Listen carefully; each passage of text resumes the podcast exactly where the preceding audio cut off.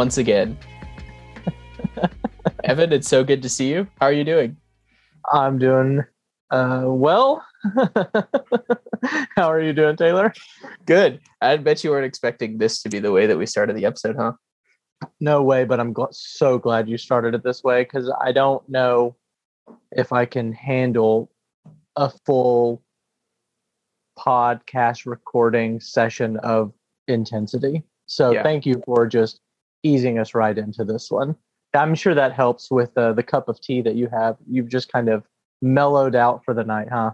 Yeah, I'm on the I'm on the tail end of of the evening, that's for sure. And so we're going to we're going to not try to make this a hype based episode, but rather a reasoned episode full of educated uh takes that uh are carefully vetted and um and peer reviewed. Um so that's what you that's that's what you can expect from us today. Um but it is very good to be back uh, in the virtual studio with you, Evan. I'm, it's been a long time and I've been missing it. So Wow, I've been missing it too. Things have been crazy over here in the. Uh, I was trying to think of a clever thing to say. over here in the Estes house, things have Yep. been moving pretty quickly. So yeah, uh, it's good to actually sit down and hash some things out, process all of the stuff that's been going on in the Premier League. yeah, I think really that's what this is. It's like a kind of mutual therapy session because a lot of like I don't know if you're the same way, but increasingly over the past couple weeks, I've only been able to watch like one game a weekend at most. And Same. so the rest of them I'm like watching highlights and stuff like that. And so it'll be nice to kind of like compare some notes and just talk about our feelings about the league right now. Definitely. Um, awesome. Uh, we're glad you all are along for the ride, listeners. We're gonna go ahead and start off by recounting um, the zombie league and the regular league, um, just to give everyone a sense of where those stand. So, Evan, if you've got the zombie league pulled up, do you want to get us started by letting us know how that stands? Yeah, totally. So just looking at it, um, one thing to note is uh, there's six people in the league, of course, and one first place through fifth place are all within 100 points of each other. Really? Which, in my opinion, 100 points based off of like normal fantasy this late in the season, if you're still within 100 points, you technically have a shot Yeah. um, you know, we still have several game weeks to go. So I think, uh, you know, if you make up 20 points a week, uh, then you'll easily surpass the first place opponent. So that's kind of like where things are. Um, so uh, in first place, we've got Mom, Dad, Mom Memorial, and that's our own Wyatt Keener um, with 1,613 points. We've got in second place, I.E. Brian's, that's me, Evan Estes, with 1589. We've got uh, third place, the Bruce Matthews, Will Spicer, um, at 1558. Got fourth place, no room for Resurrected, Jerry Groff, 1529. Um, in fifth place is Taylor Hare, Virgil Van Helsing with uh, 1524. And then Eli Estes in last place, um, Tongi and, Zom- and Zambele um, with 1,405 points. So definitely Eli is going to be in last, it looks like. Um, but we'll see what happens. Um, Could with- you with- just really with- quickly click through to Eli's team and see what has beleaguered him? yeah, let's take a look at that. Because that's that's kind of remarkable. quite- It's like it, it is kind of wild that the top like five of the six are within 100 points and still close. Um, I mean, some things that I'm looking at right now that didn't pan out. Um, Patrick Bamford was injured most of the season, if not all of it. Jack Grealish hasn't really solidified his place um, and become a dominant force in that Man City attack. Luke Shaw got hurt, and also United are bad. And then uh, Buendia Mm, hasn't really hasn't really struck gold there. Jack Harrison is kind of kind of more. I mean, he's a cheaper pick, but still, you did you're probably not getting too much from him there. So, um, and also his captain was Kane, which was not is not bad um, at all considering I have Bruno captained. So, oh man, you know, yeah, I'm in second place. So his his his captain shout is pretty good. Um, but yeah, some of these players that just didn't come off, unfortunately. Wow. Well, He's also got Callum Wilson, who also is hurt at the moment, but at, it has been point, for almost all season. It feels like has been for well since game week 22. Shoot. Okay. Yeah. Um. Yeah. I actually got hurt in game week 19. Yeah. Anyway, so like half the season, I would say. So yeah, lots of injuries. I think is what did it, mm-hmm. which is just unfortunate. Yeah. Yeah, I distinctly remember the fact that I picked Ben Chilwell on my team, and that was just like an absolutely yeah, me thing. too. Yeah, me too. All right. Um, well, let's uh, put the zombie team to rest for the moment and um, talk Very about. Clever. Thank you. Um, and I'll run down the current uh, uh, corporate global fantasy Premier League uh, league, corporate global fantasy Premier League. Um, and so what I'll do is I'll just read the place and then the team name, and then um, rather than reading out everyone's scores, because I think eleven strings of four digits is go- not going to be great listening. I'll just yeah. highlight some of the close the close battles. Yeah. Um, so in first, we've got as always, or at least as uh, recently, we have uh, Evan Estes's Bosch Habit. In second place, we've got Wyatt Keener's Shove It. In third place, we've got Eli Estes's Tangy Take Me Home. In fourth place, we've got Smeagol Golem, uh, Rob Griffith's Smeagol Golem. Um, in fifth place, we've got Tim Griffith's Proper Prospects, up one place from earlier today, I believe. Um, in sixth place, losing one spot to Tim, uh, is me, I Test Inc. In seventh place is William Spicer's The Bruce Matthews. In eighth place is Evan Hare's SLC Hares. In ninth place is Jake Hare's Mr. Fantasy Football. In 10th place uh, is Reed Zimmerman's Naptown FC. And in 11th place is Jerry Groth's Soccer 2. And among those, the, the big kind of battles that seem to be happening, I think, Evan, I don't know if you feel safe atop the leaderboard, but to me, it feels you feel like in a pretty comfortable position. And you haven't reached that 100 point differential between you and Wyatt, but you're close to it. Um, I I wouldn't expect him to catch you, but um, is that how you're feeling? Yeah, that's how I'm feeling. Um, as long as I, as long as there's no like major injuries to my team that don't affect Wyatt or things like that, as long as nothing drastic happens, I think I'll I'll be able to see it out. So yeah. Yeah, I mean, it could still happen though. I don't know what he has left, like what chips and stuff he has left. So yeah, that's always a good happen. Point. He may have some wild cards, for instance, still in his back pocket, or but... a triple captain or something. Oh yeah, that's true. Which can um, do a lot but then there's a little bit of kind of jeopardy in in second and third place. There's a kind of 34 point spread between them two. But where it really starts to get interesting is kind of um, the fourth, fifth, sixth, and seventh places, uh, which are separated by uh, a little less than 40 points. Um, and wow. if, if, you've been following the, the league over the past couple of weeks, teams have been ping ponging ping ponging back and forth between those places and ping pinging ping ping ping ping founding father founding father in the house.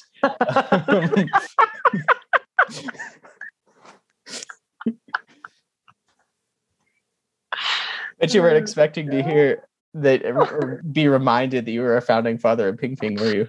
Thought about that yeah.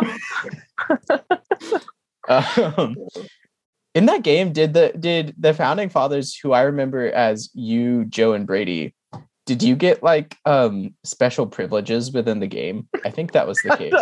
no, I don't think so. Oh man. Maybe.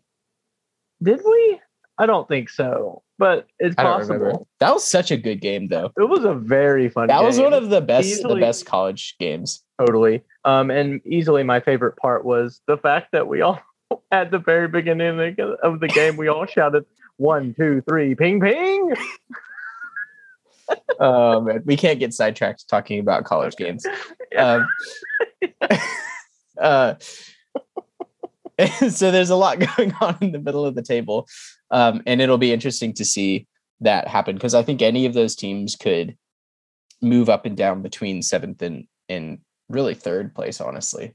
And then down at the very bottom of the league, um, it's also very interesting. There's 20 points between Reed and Jerry, and that's a pretty recent development that um, Jerry was in 10th place for a long time and Reed was in last place. And so um, I, I, those are kind of the two battles to me, the two battles to watch are the the mid table seventh through uh, fourth, and then the bottom of the table, the relegation places, uh, 11th and 10th.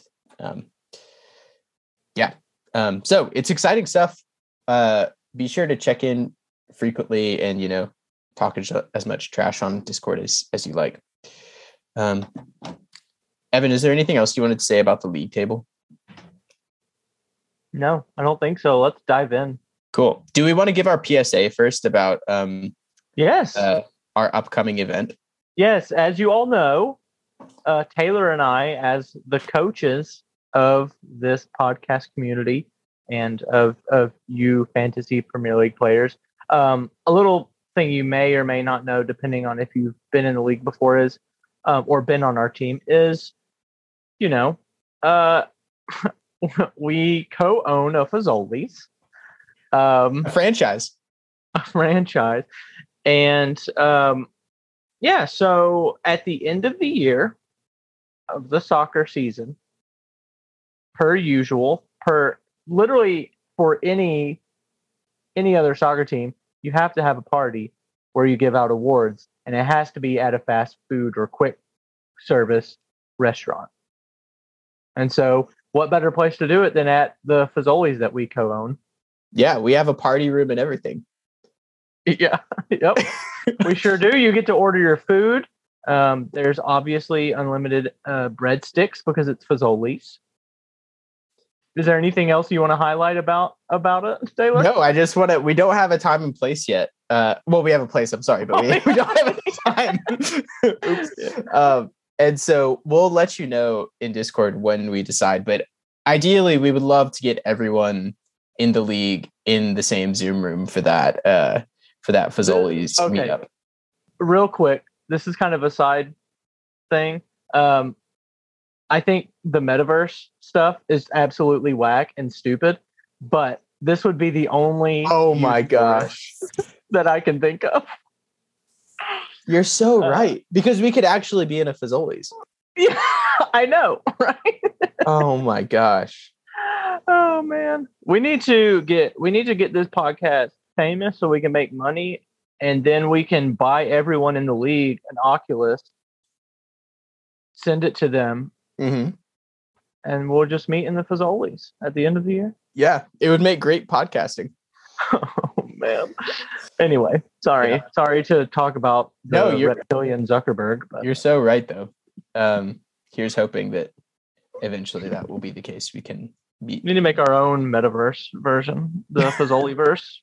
the Fazoli verse. It's literally just a Fazoli's. That's all. and it's only, only used there. once a year. yeah. all right. Uh, okay. okay. Um, so yeah, so just keep that in mind. We'll let you know about the time later. It'll on. be a lot of fun. It will be. There will be awards. There may be activities. Um, uh, just yeah, yeah, it'll it'll be good. Um, also, I realized we did that last year, and I think we recorded it, and I have no idea what happened to it. we recorded it. I think so. I think I recorded it. Did it go on uh, the podcast stuff? I don't think so. Places? Maybe maybe it did. Maybe I'm just misremembering. I don't know. I mean, we can go back and look. We got to make sure. Ah, no, we can't go back and look. Um, what? We can't go back and look. What do you mean?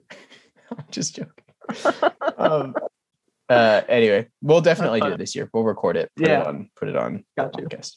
Okay. Yeah. Uh, so enough about Fazoli's. Let's talk about uh, Premier League and Fantasy Premier League.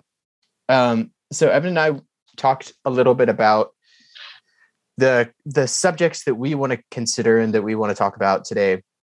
And a couple of you mentioned in Discord there were some things that you all wanted to talk about. Um, so we'll make sure to get to those too. Um, but I think kind of like our CGFPL league, um, there are are two big kind of storylines happening in the Premier League table at the moment. Um, from a kind of placement standpoint, obviously there are lots of different um, other smaller storylines, like Man United already hiring a coach for next year, for instance, even though they suck right now. Um, that being one, but we'll talk about that later, maybe. But before we do that, let's talk about what's happening at the top of the table, Evan. Let's talk about Yep. Liverpool and Man City.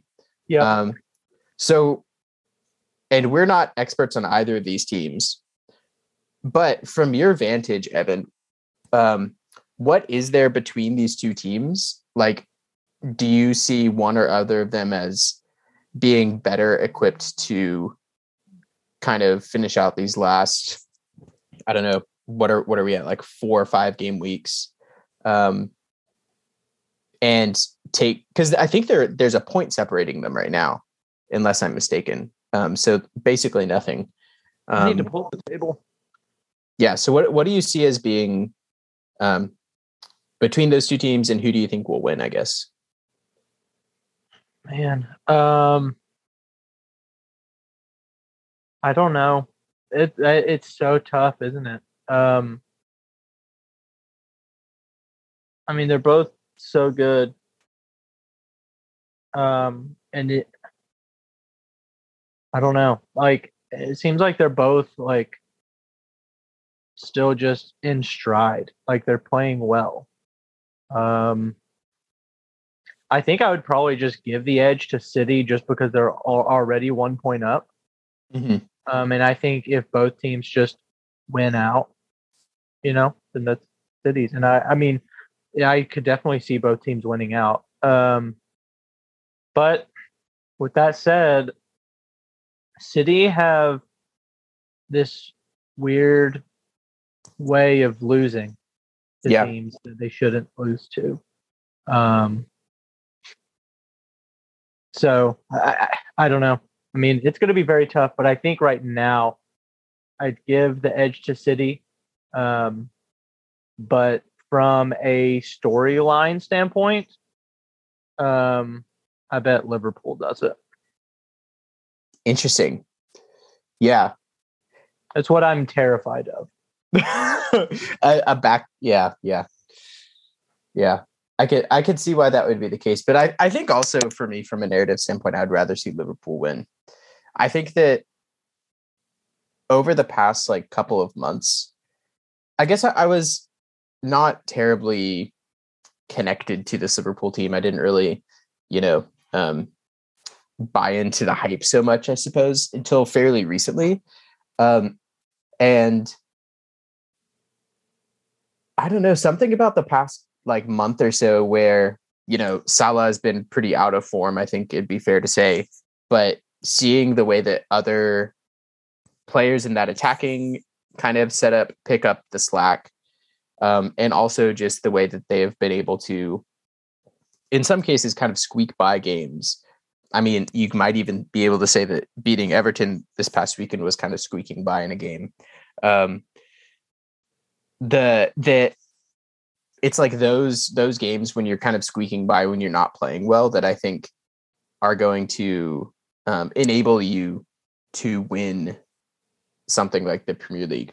That combined with the fact that I believe they're playing Villarreal in the Champions League, whereas City are playing Real Madrid, which is a much Yeah. tougher fixture, um, and may they may end up like having to play kind of like two very intense games whereas liverpool in all likelihood will probably win their first game and then be fairly comfortable for their second game i would think. Yeah, um, that's a good point. that- and so i think there's that kind of slight difference and maybe in the run in it's those slight differences that will change things.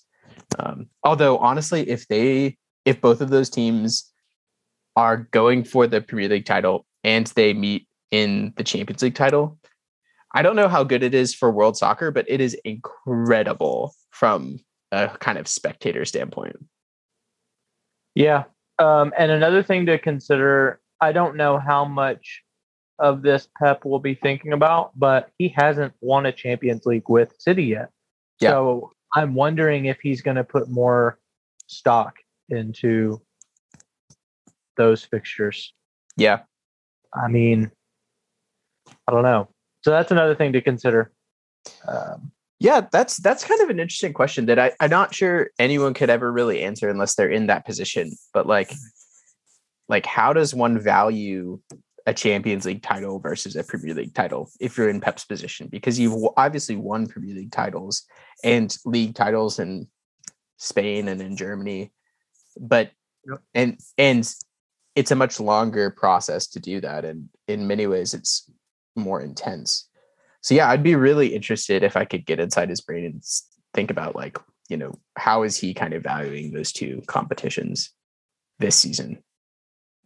yeah, yeah, totally. Um, either way, it, it's shaping up to be pretty exciting um, from, it, you know, everyone but Everton's standpoint and everyone but Manchester United's standpoint. Yeah, you know it's like just from a neutral and for the actual game and even i am still like intrigued by it it's not like i am just so bummed by it i do think that it's much better for this to be happening than for a team to have already clinched it you Yeah. know? yeah, it's much I- more fun to it's just much more fun to keep up with Yeah, totally. I think I I think if you were I think it maybe like 4 or 5 months ago I would never have expected to have a title race. I would have thought Man City would just kind of run away with it. And to have as much kind of jeopardy both at the top and the bottom of the league as we do currently is like a real gift, I think. Um, at Yeah. the end of such a weird season. totally yeah it is it does feel kind of rare at least the last few seasons there's never really been um both of these things happening at Yeah. the same time the top and the bottom are both pretty intense Yeah, and I think the the the argument for like a kind of playoff based assignation of the Premier League title, like you have in you know football, American football, for instance, um, those kind of arguments are based on seasons when the end of the Premier League season just kind of fizzles out, and like you know that Yeah. Man City is going to win by like week 30 or something like that and you know the three teams that are going to get it relegated at around the same time. Um but it's when you have i think when you have like those kinds of battles for those positions it's much more interesting than a playoff um, because it's like yeah. a real culmination of everything that you've done and it's like you can look back and say like you could point to every single like good thing and every single like mistake that that team made and be like oh that is part of the reason why they're here like you know? Yeah. John Stones clearing the ball off of the goal line is like why Man City may be able to win the league and stuff like that. So it's very right. yeah. Yeah yeah, yeah. Totally. I love it. it it is it is exciting. This season has been pretty good. Um you know lots of, uh, from a narrative standpoint and i think uh, that was kind of the theme of of this year in a sense of this season was narrative and just kind of watching those closely so i'm glad that there's still um a little bit more to those storylines um and that we haven't uh, completed them already Yeah, yeah, totally. And uh interesting narratives coming into next season. It looks like Erling Haaland is going to Man City, which is Ooh. fascinating. yes They haven't agreed term they haven't agreed terms yet, but it's like he's he's agreed to go if the teams can work it out, basically. Um, wow Yeah, pretty wild. Mhm. Yeah, I hadn't seen that actually yet. Um, I knew that that was probably going to be like one of the big summer transfers was them trying to sign him. Um, gosh, they're going to be so good with him, aren't they? It's gonna be so interesting because he's a he's like a really strong personality. Yeah, And- that's true. And I could see him and Pep kind of clashing a little bit, which I think would be really interesting. I feel Hmm. like Pep hasn't had that kind of like, and may, maybe this is not going to be the case, but he hasn't had someone like that on his team who's just like a real kind of like firebrand.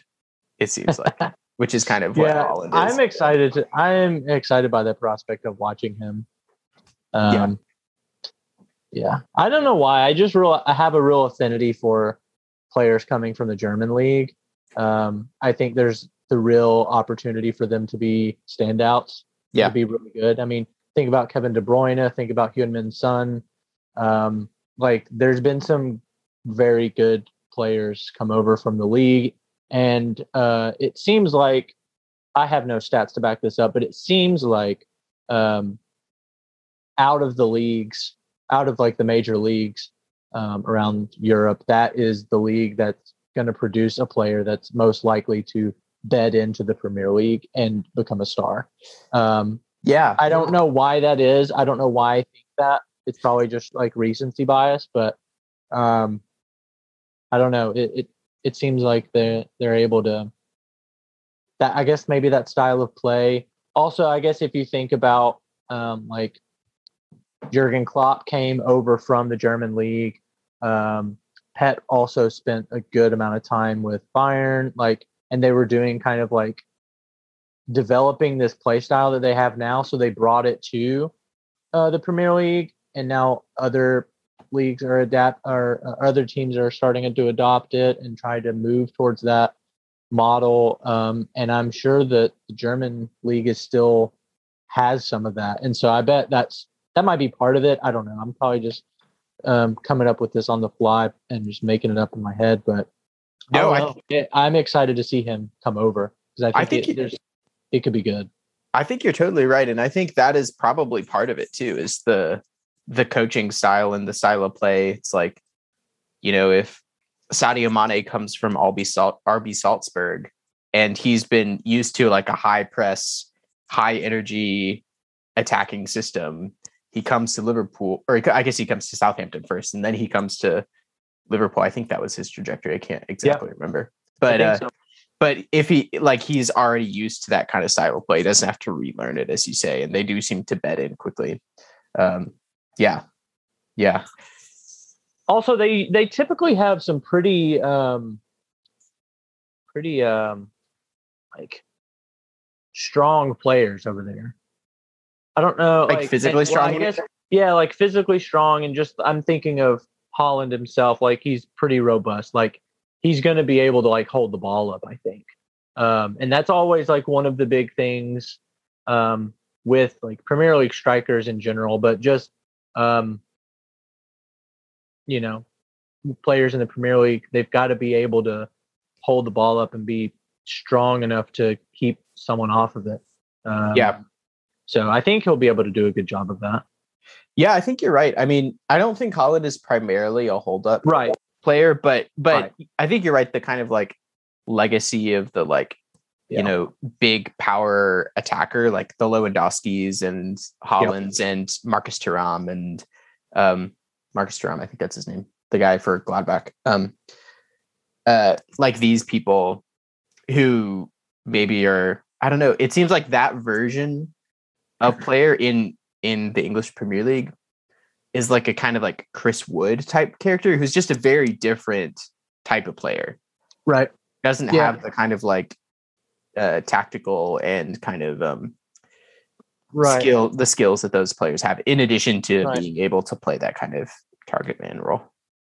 Yeah. There's just this like force and tenacity that you associate with a lot of German players that just compared to like the Spanish league or the French league, you know, you don't necessarily always think about you think more so with those leagues, or at least I do, I think more so finesse and Yeah. speed um, and trickery, you know?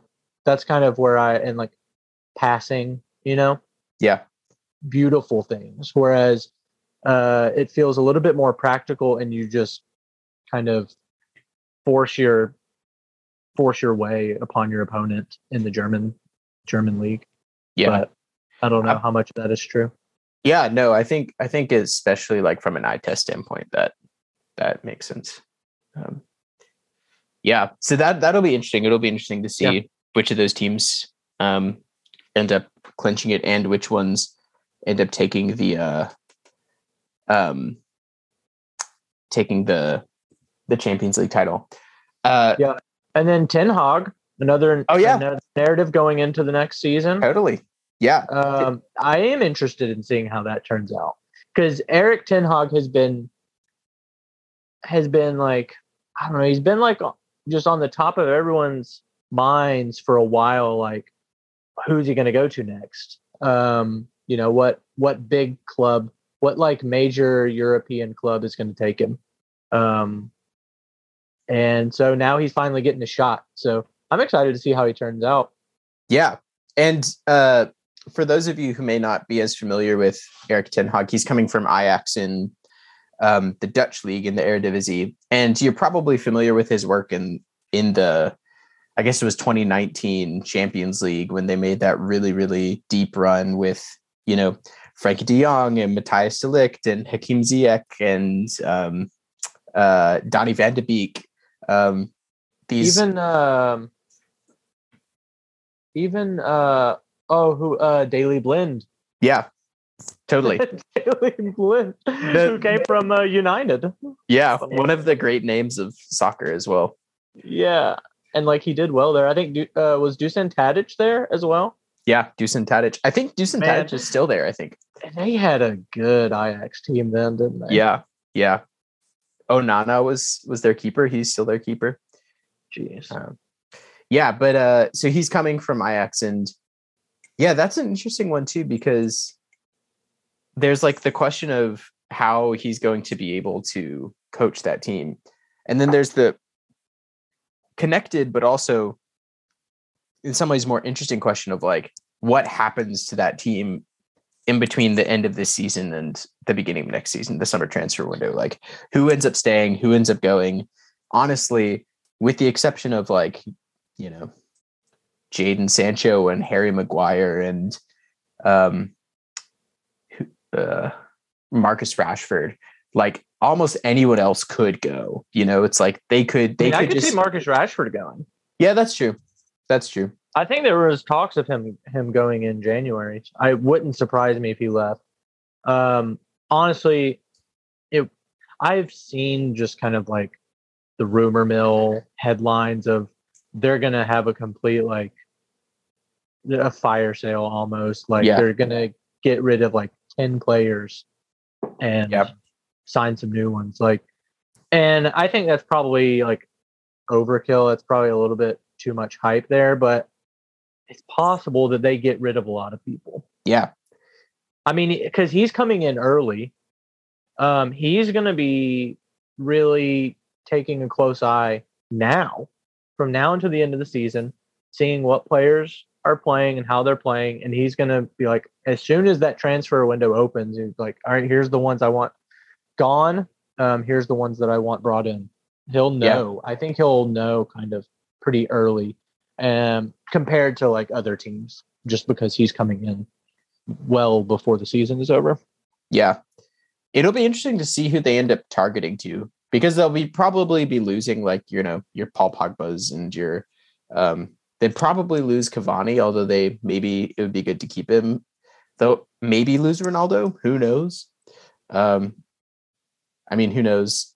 And frankly, kind of who cares? But um Yeah, I I kind of just want him gone. To be honest. Me too. I do too. Um, I think I think the player that they'll probably target the most highly, and the player that I think they will probably get is Declan Rice. Um, Oh yes, and I, Ooh, for whatever wow. reason, for whatever reason, I can just like imagine Declan Rice so clearly playing for Manchester United. I don't know what it is. He just like Yeah. feels like a Manchester United player to me in in like good ways, not not in bad ways. yeah, I can see that. Yeah, when I first saw that link, I was like, yeah, they're gonna they're gonna probably try their hardest to get him because um, that's someone that is a position they desperately need. Um, they need someone that's not Matic and Fred. Yeah. And a McTominay. They- you know, they need someone that can really help boost their defense without having to buy defenders. Because they've already spent like a good chunk of change recently on Wan Bissaka, on um, Harry Maguire, and uh, they brought Telles in recently. Like they've spent money back there, and it still isn't that great. Yeah, Uh, totally. So having Declan Rice sit in front of them, I think will probably make a big difference. It it pains me to say because I've enjoyed ha- having a Manchester United team be pretty bad, um, but I think I honestly think they'll be pretty good next season. Uh, Yeah, I think I kind of think so too. I think they could easily be the third place team. I think they can finish second place. I mean, maybe I think don't- yeah, yeah, yeah. I think they could. It obviously depends on um, you know, who they bring in. Um, because I don't think they could finish uh third place right now with the team that they have, even with Ten Hag, even with the team they have now and Declan Rice. I don't think they finish third. Yeah. Uh, Yeah, I think they you're probably fourth. right. But yeah, and we don't know how this transfer market's going to go. Um, sometimes it's it waits to the last in, last minute, and then you can only bring in like two or three players. So it depends on who wants to go there too. Yeah. so Yeah. Yeah, it'll, it'll be really fascinating. It, also to see just like the order of operations of like who do they try who do they sign first and like how do they how do the dominoes fall? I think will be very interesting. yeah, I I love transfer season. It's what I love transfer season. I just so love much opening up the athletic and re- reading a new rumor. It's oh, amazing. Yeah. Oh man, I love rumors so much. They're so much fun. Um, I I do try to stay away from like just the absolute barrel, like bottom of the barrel ones, because there are some that are just so bad. But I really do like even ones that don't really have that much weight to them. They're just like, ah, this could happen. Um, it's it's just so much fun to to speculate. Um, so yeah, I, I mean, it's nice that they'll have they will have like a big because you got to imagine like Liverpool, City, Chelsea, they won't have big summers because they already have like a pretty good core. Um, and I think Chelsea might have a Chelsea decent- Chelsea might have a big sized summer in defense, I think. They're going to need to bring in defenders. Yeah, I think so too. Just because of the only reason I say that, yeah, they will have a big summer just because they will have people going. Yeah. they will have Lukaku leaving and Rudiger leaving, and then they'll have probably some others that we don't know about. I think Christensen's well. leaving. Christensen's leaving, so they have to bring in players. Yeah. Whereas um, United are going to be doing what Chelsea did a couple seasons ago. Yeah, I think you're right. So that's exciting to me because we'll have at least one team that's just going to be blowing money, and Newcastle will too. Probably. Yeah. I, I forget that Trippier plays for Newcastle. Yeah, because he's been injured for months. I now. know. Oh man, Newcastle. I- they might be. They might be good next year. Yeah, and I w- have watched some like a little bit of a couple of Newcastle games over the past month or so. They just it looks like a completely different place. I It's haven't like watched Newcastle in a while. it's like they're fun to watch. When they score, fans are going wild, which never used to happen because they hardly ever scored. It was Yeah. just like it's just looks like uh the environment just looks so much better. Wow. Well, big ups to Eddie Howe. He's really I know. done something there. Seriously. That's impressive. Honestly, it's impressive. Yeah. All right. Uh do we want to talk about what's happening at the bottom of the table? Is there anything? Uh, let's save it for last. Is there anything else that we want to talk about? Because let's go ahead and get it. You know, I want to make sure we talk about what we want to talk about because once we talk about this, it's going to be the rest of the podcast. Um, I don't think I have anything else I want to talk about. I just want to talk about the relegation scrap. Yeah, I don't know that there's any other narratives. We've talked about the top the the top of the table. I mean, I mean, maybe who gets fourth place? That's kind of been a uh, talking point. Yeah, It's so like, between Arsenal and Spurs, right? and neither of them seem to want it in the sense that they're no one's putting together consistent runs. They're Yeah. like as yeah, soon but that's as as classic as Arsenal, classic Spurs. Like yes, you a hundred know, They percent haven't. Yeah. Uh, who do you think gets it? Arsenal probably. Unfortunately, I think probably Tottenham deserves it in the sense that like uh the kind of like I don't know, they just seem like I, I don't know. It's hard to say. There's they're so inconsistent, but there's so much firepower there, and I think and Conte has done an amazing job with what he has. I think he has still has some very bad players at that team, Yeah. Like- well, but Arsenal are so much fun to watch that it's like I don't know.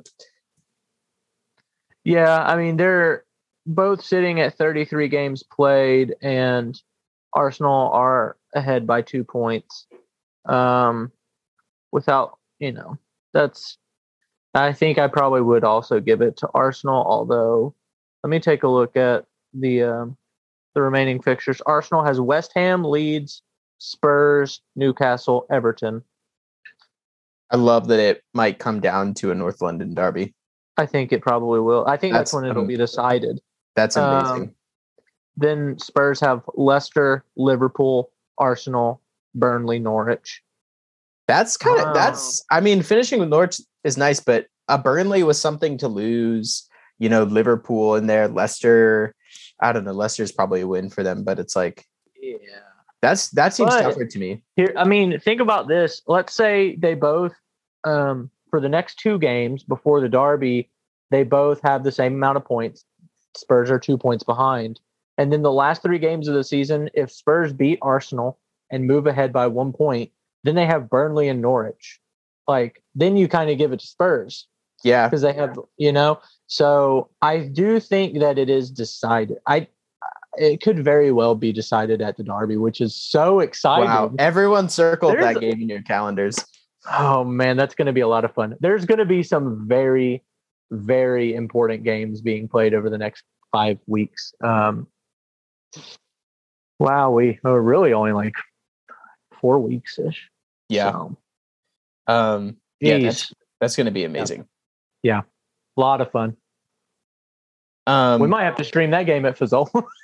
oh man, on the TV. yeah, TV. Oh wow, that you know we've got. that- You know we've.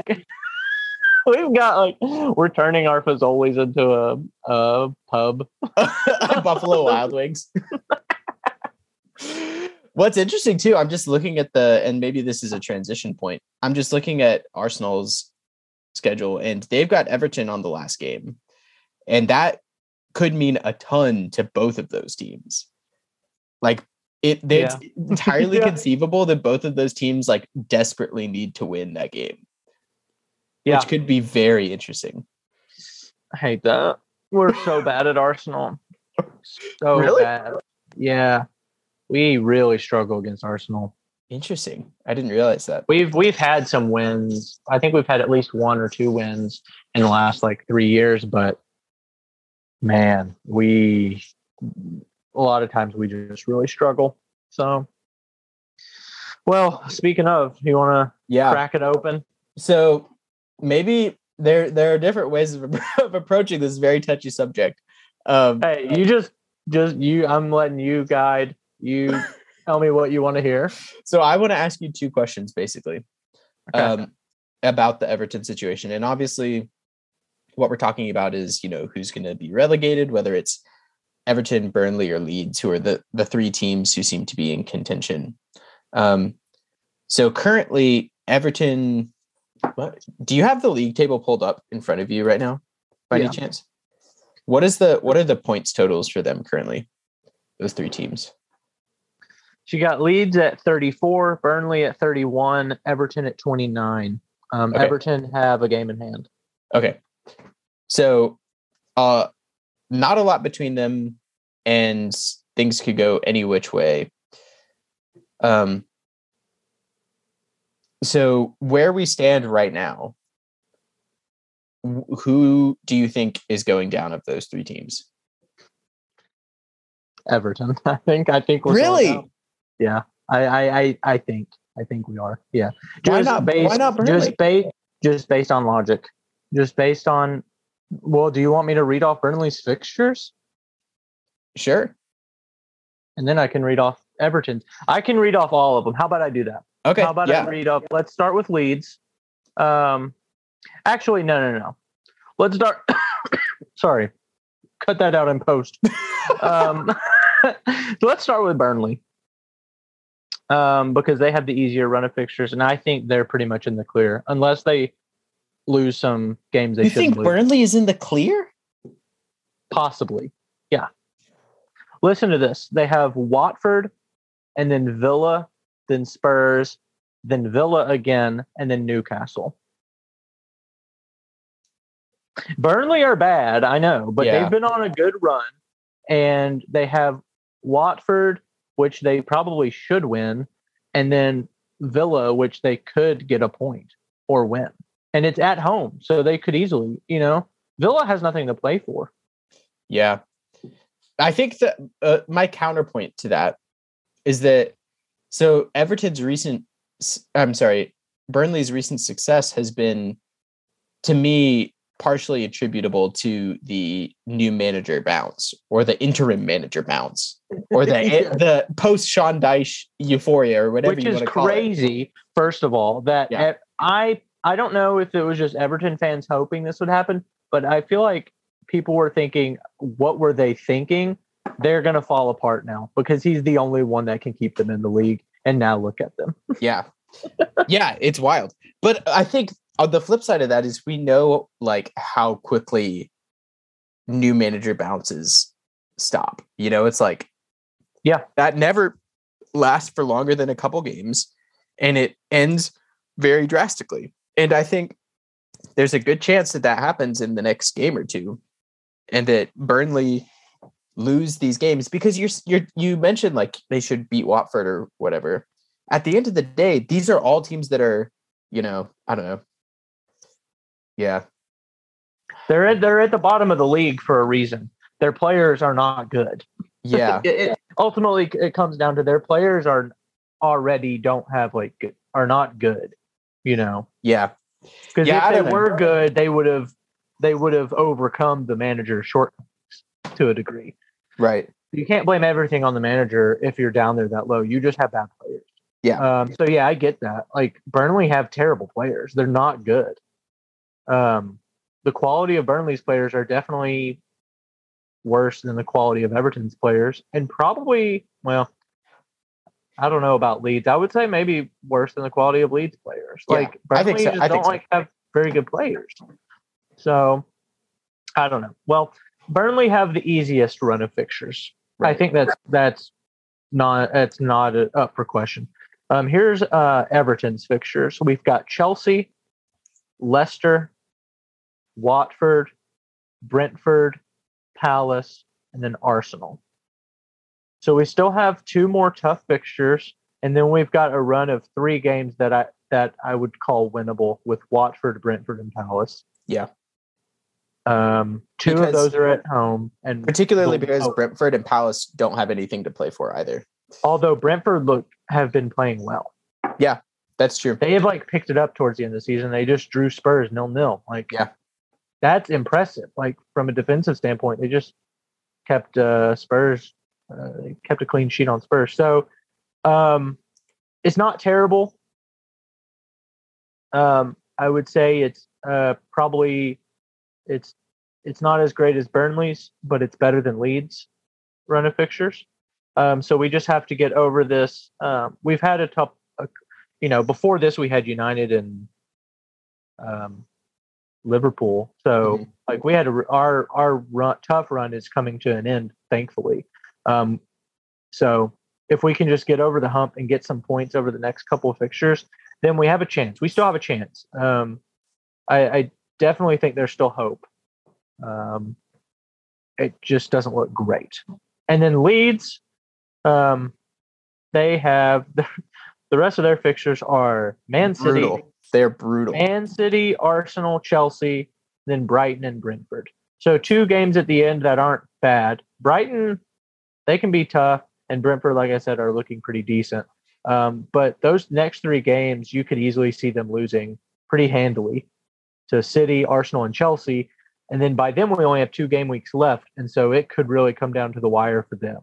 Um, so right now, it just a little insider scoop. Um, a lot of Everton supporters are really um, keeping their eye on Leeds and saying that this is, um, if we're going to get out of this, it's probably because Leeds have um, not are, are not going to get any more points the rest of the season, which is Yeah. possible.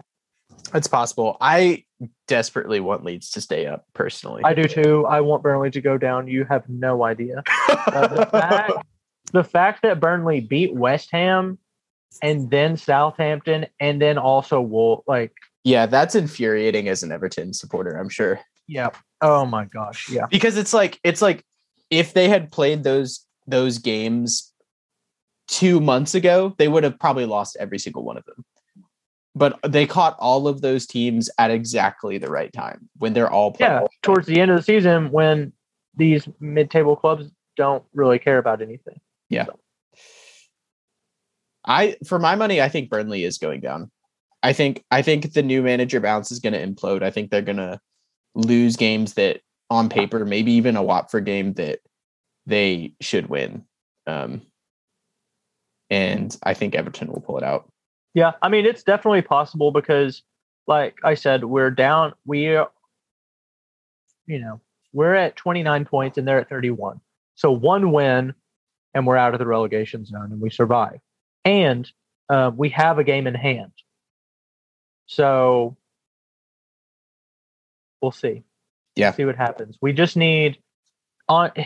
Man, if problem is Everton are really um, they've actually shown um, to be a little bit a little bit better about this um, recently over the last few weeks, but they are just very mentally fragile. And um, thinking about Burnley, who they Burnley plays next, so if they win, they'll have 34 points. We'll be down five with two games in hand. And if we lose to Chelsea, then we'll only have one game in hand, still be down five points. I can just see that going to the players' heads and it's over, you know?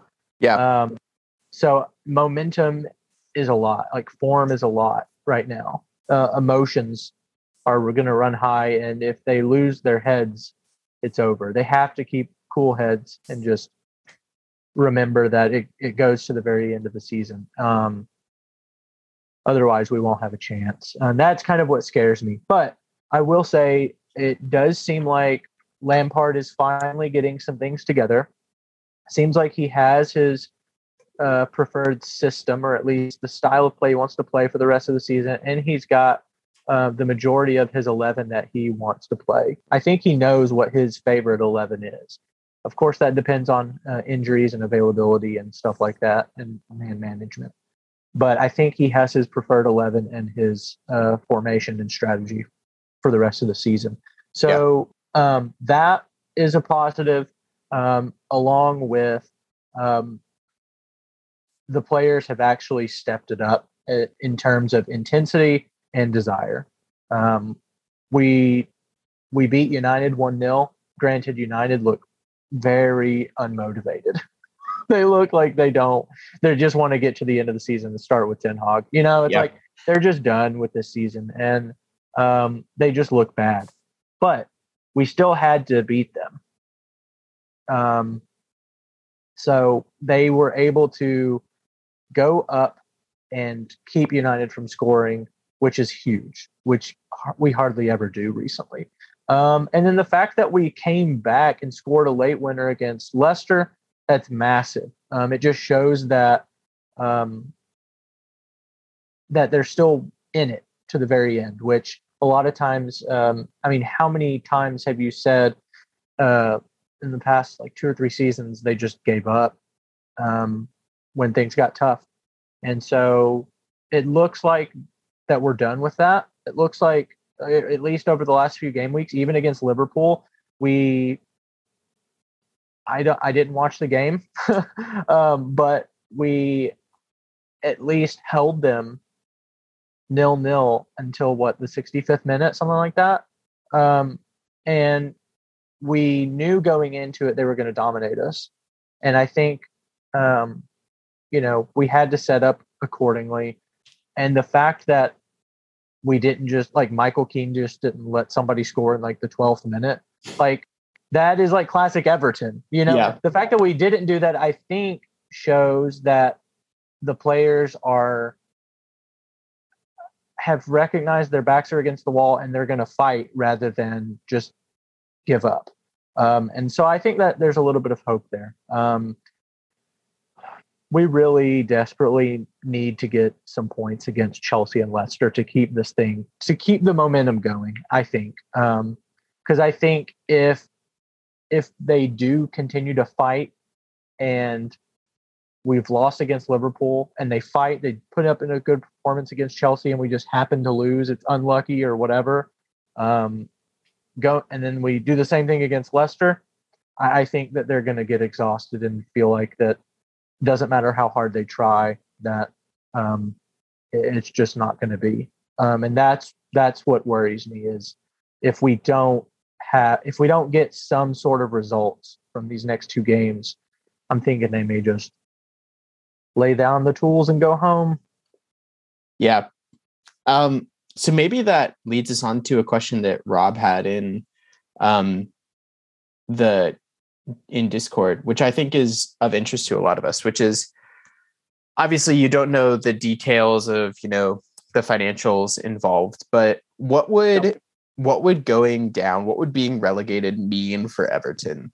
Um, yeah, I mean it, it, it it's going to be it would be massive. Um, and based off of what I've heard from podcasts like Everton podcast and from other like from Tifo or you know the Athletic or whatever, just kind of like random sources.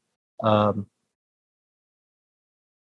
I'm trying not. I'm trying to like not be too um, alarmist in any way, but I do think there. I mean, immediately you start thinking about comparisons to Sunderland and um like you said you weren't going to be alarmist. Yeah this is not me being yeah this is not me being alarmist. I'm just saying that there's comparisons being made to historically like bigger like established clubs in the premier league that that fell like a stone. Things, it that fell like a stone. Um and the reason i'm saying that the reason i think it could be very serious is not just because we're going down to the championship but because we've been on a downward trajectory for several seasons.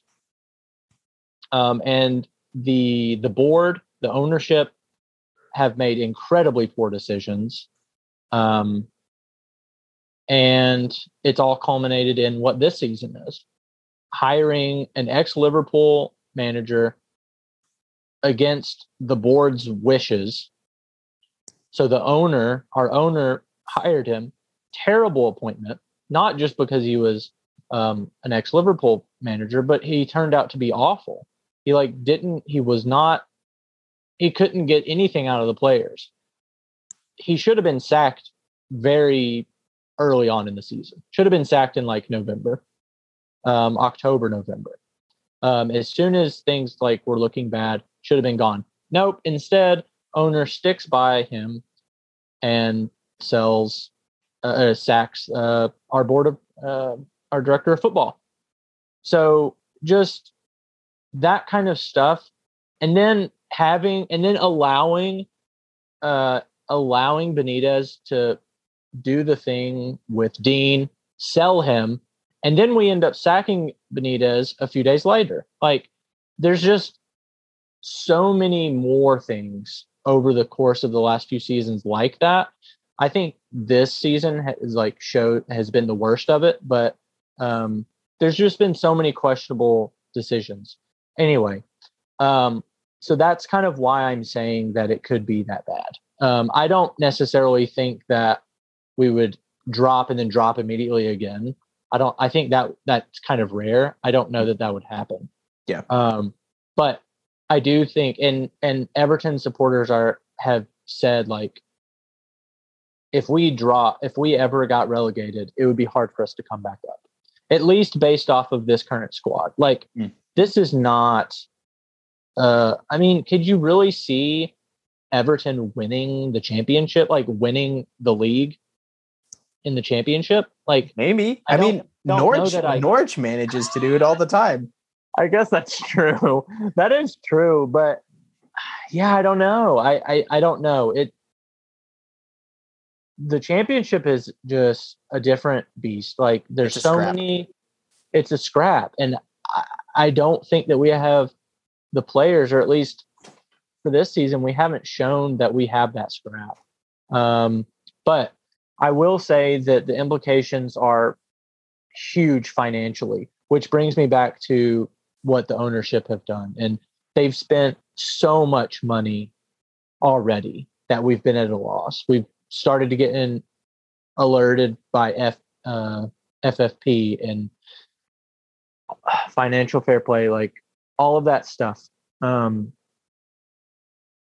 so we're already in a bad position financially and we're trying to build a new stadium so if we lost if we got relegated lost tv rights for the premier league um, which is really the big it- incentive of staying. which is the big which is the big one. Like you're talking like millions of dollars. Like i think it's like tens of millions of dollars lost. Yeah, all- it like immediately. Um yeah I, I mean the implications financially are massive um we would get parachute payments but they're small which are um, which are just payments that are, are meant to kind of ease that transition between yeah get- and getting the, all that money from. and from what I understand, it's somewhere around like it's like 30 million, then 20 million, then 15 million or something. It's Hmm. like it's not very much. I mean, it's a decent amount, but like you do get them for the next like three seasons, which is I guess nice. But um, but you're looking at a substantial loss in in revenue. Then you have to think about okay, well, what about um, what about ticket sales? Are they going to go down? Are we going to have to change our ticket prices because we're in the championship now? Um, that kind of thing has to be thought about, um, and and just really it kind of affects everything. Like and you would be losing players too. Like losing would- players. Yeah. Um, so from from your perspective, who would you, who would you lose if you went down? Richarlison and DCL. I think I think DCL certainly. and Richarlison would probably both be gone. Yeah, I think Richarlison definitely. Yeah. Um, DCL most likely. Um, even though Arsenal look like they're going to get Jesus maybe, um, and they've kind of cooled their jets on DCL. I think DCL would be gone. We can't Yeah. afford his wages. Um, there was going to be, I think Pickford probably gone, which is huge. Who wants Jordan Pickford though? I mean, I mean, it's it's I maybe that's an understand- I unfair question. I understand that, but I he would be gone. I I do think someone would. You I think thi- you're right. Do you actually think that England's number one keeper is going to be playing in the championship? No, I, th- I think you're right. It's just it's just I can't imagine know. him doing anything else He's- but playing okay. for Everton. he has been a joke. Like people meme him all the time. He's actually been good for us this season. Like he's been one of the most consistent players we've had this season. Yeah.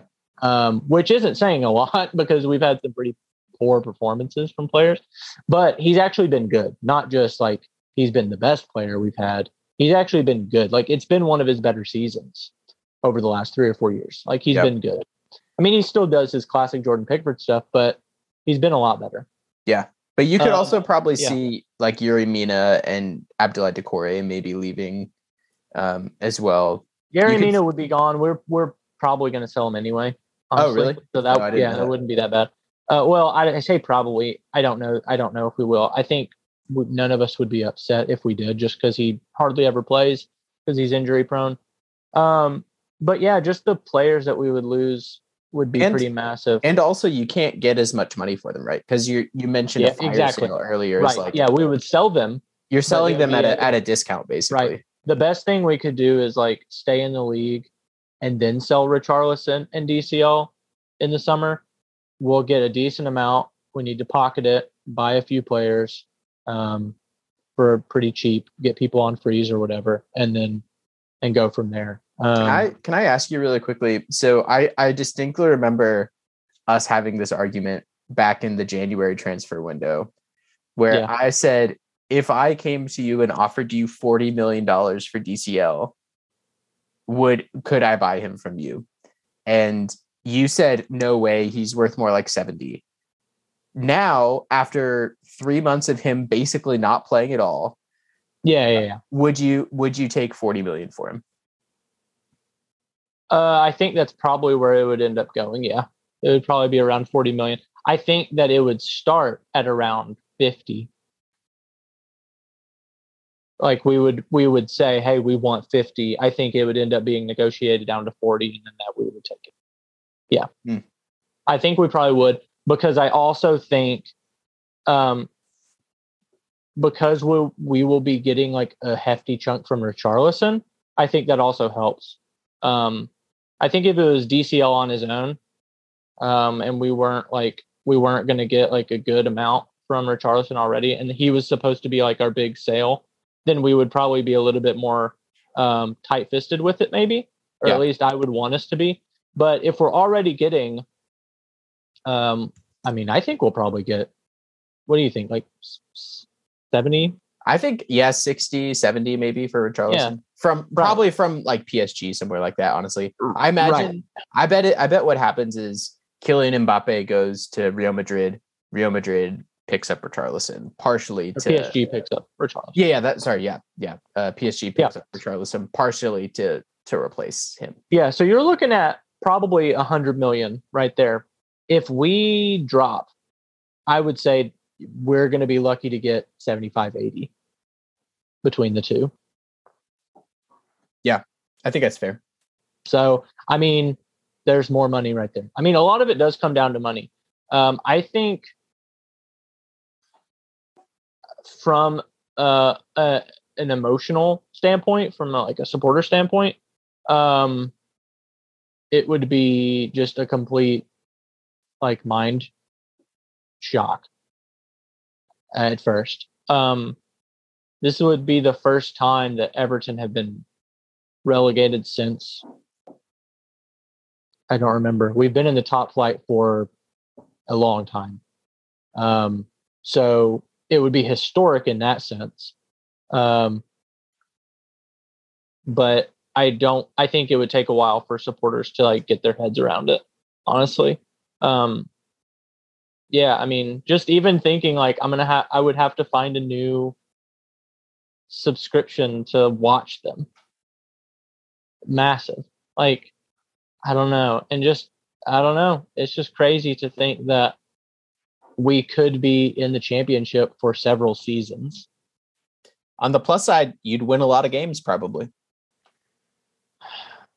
I don't even know that we like. I that's the thing is like I can't even. Anytime that we're uh, up against a championship side like Millwall, like in the, FA Cup. or whatever.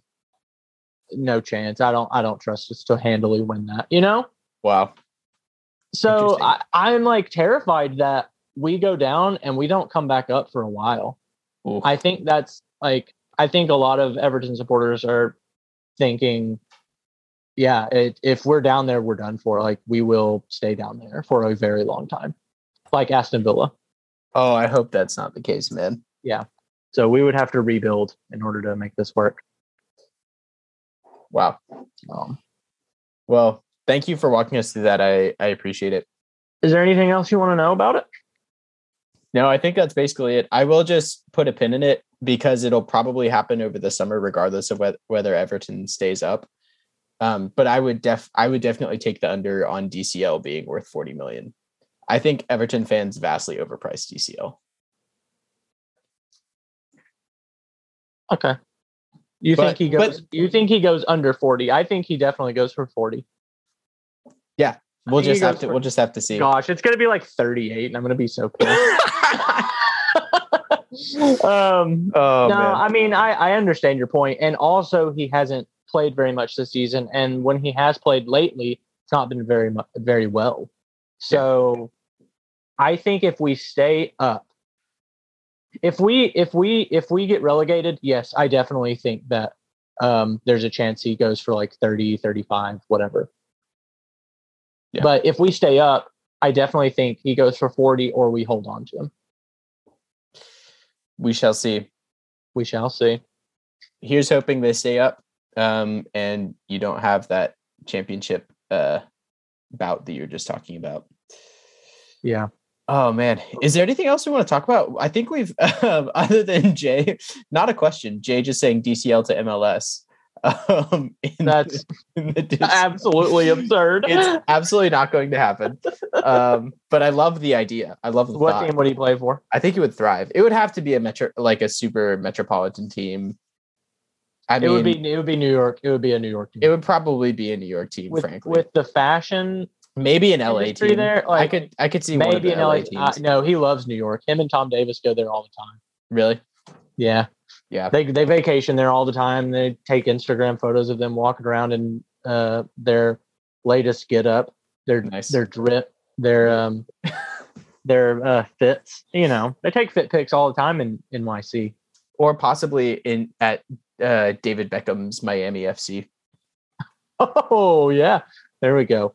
Yeah, DCL has the chest to show off. You know, Yeah, totally. I could see I could see him wear like a- like paparazzi beach pics for sure. yes, right, right, that's what I'm saying. Like he's just walking around on the beach with his uh, with a with a, like um with short shorts to show off his thighs and a and a button down short sleeve shirt that's undone. Yeah, it's like a Bodie shirt oh for yeah, sure. oh yeah, man. Cool. Man, All right, we got through a ton and we've probably gone long, but that's okay. yeah. Feel free if if y'all. I feel like uh we only barely touched on the Everton stuff. It feels like because I've been experiencing this for so long. So if y'all want to, if y'all want to hear more about what I'm going through, uh, feel- or not not necessarily going through, but like learning about and listening to and hearing from other supporters, let me know um, in the Discord. I'm happy to like share some thoughts, but also, you know, I understand if you're tired of hearing me blab on about it. So we need a we need a hash, we need a hashtag serious channel in Discord Yeah. that is only Yeah, for Evan to vent about Everton. Yeah, we're gonna have to make a championship one as well. oh, we're gonna have to play fantasy championship. No, no, we, I will not stoop to that. I'm not be gonna do it doing either. that. I wouldn't know anyone. Yeah, yeah, neither would I. I would only know Everton players.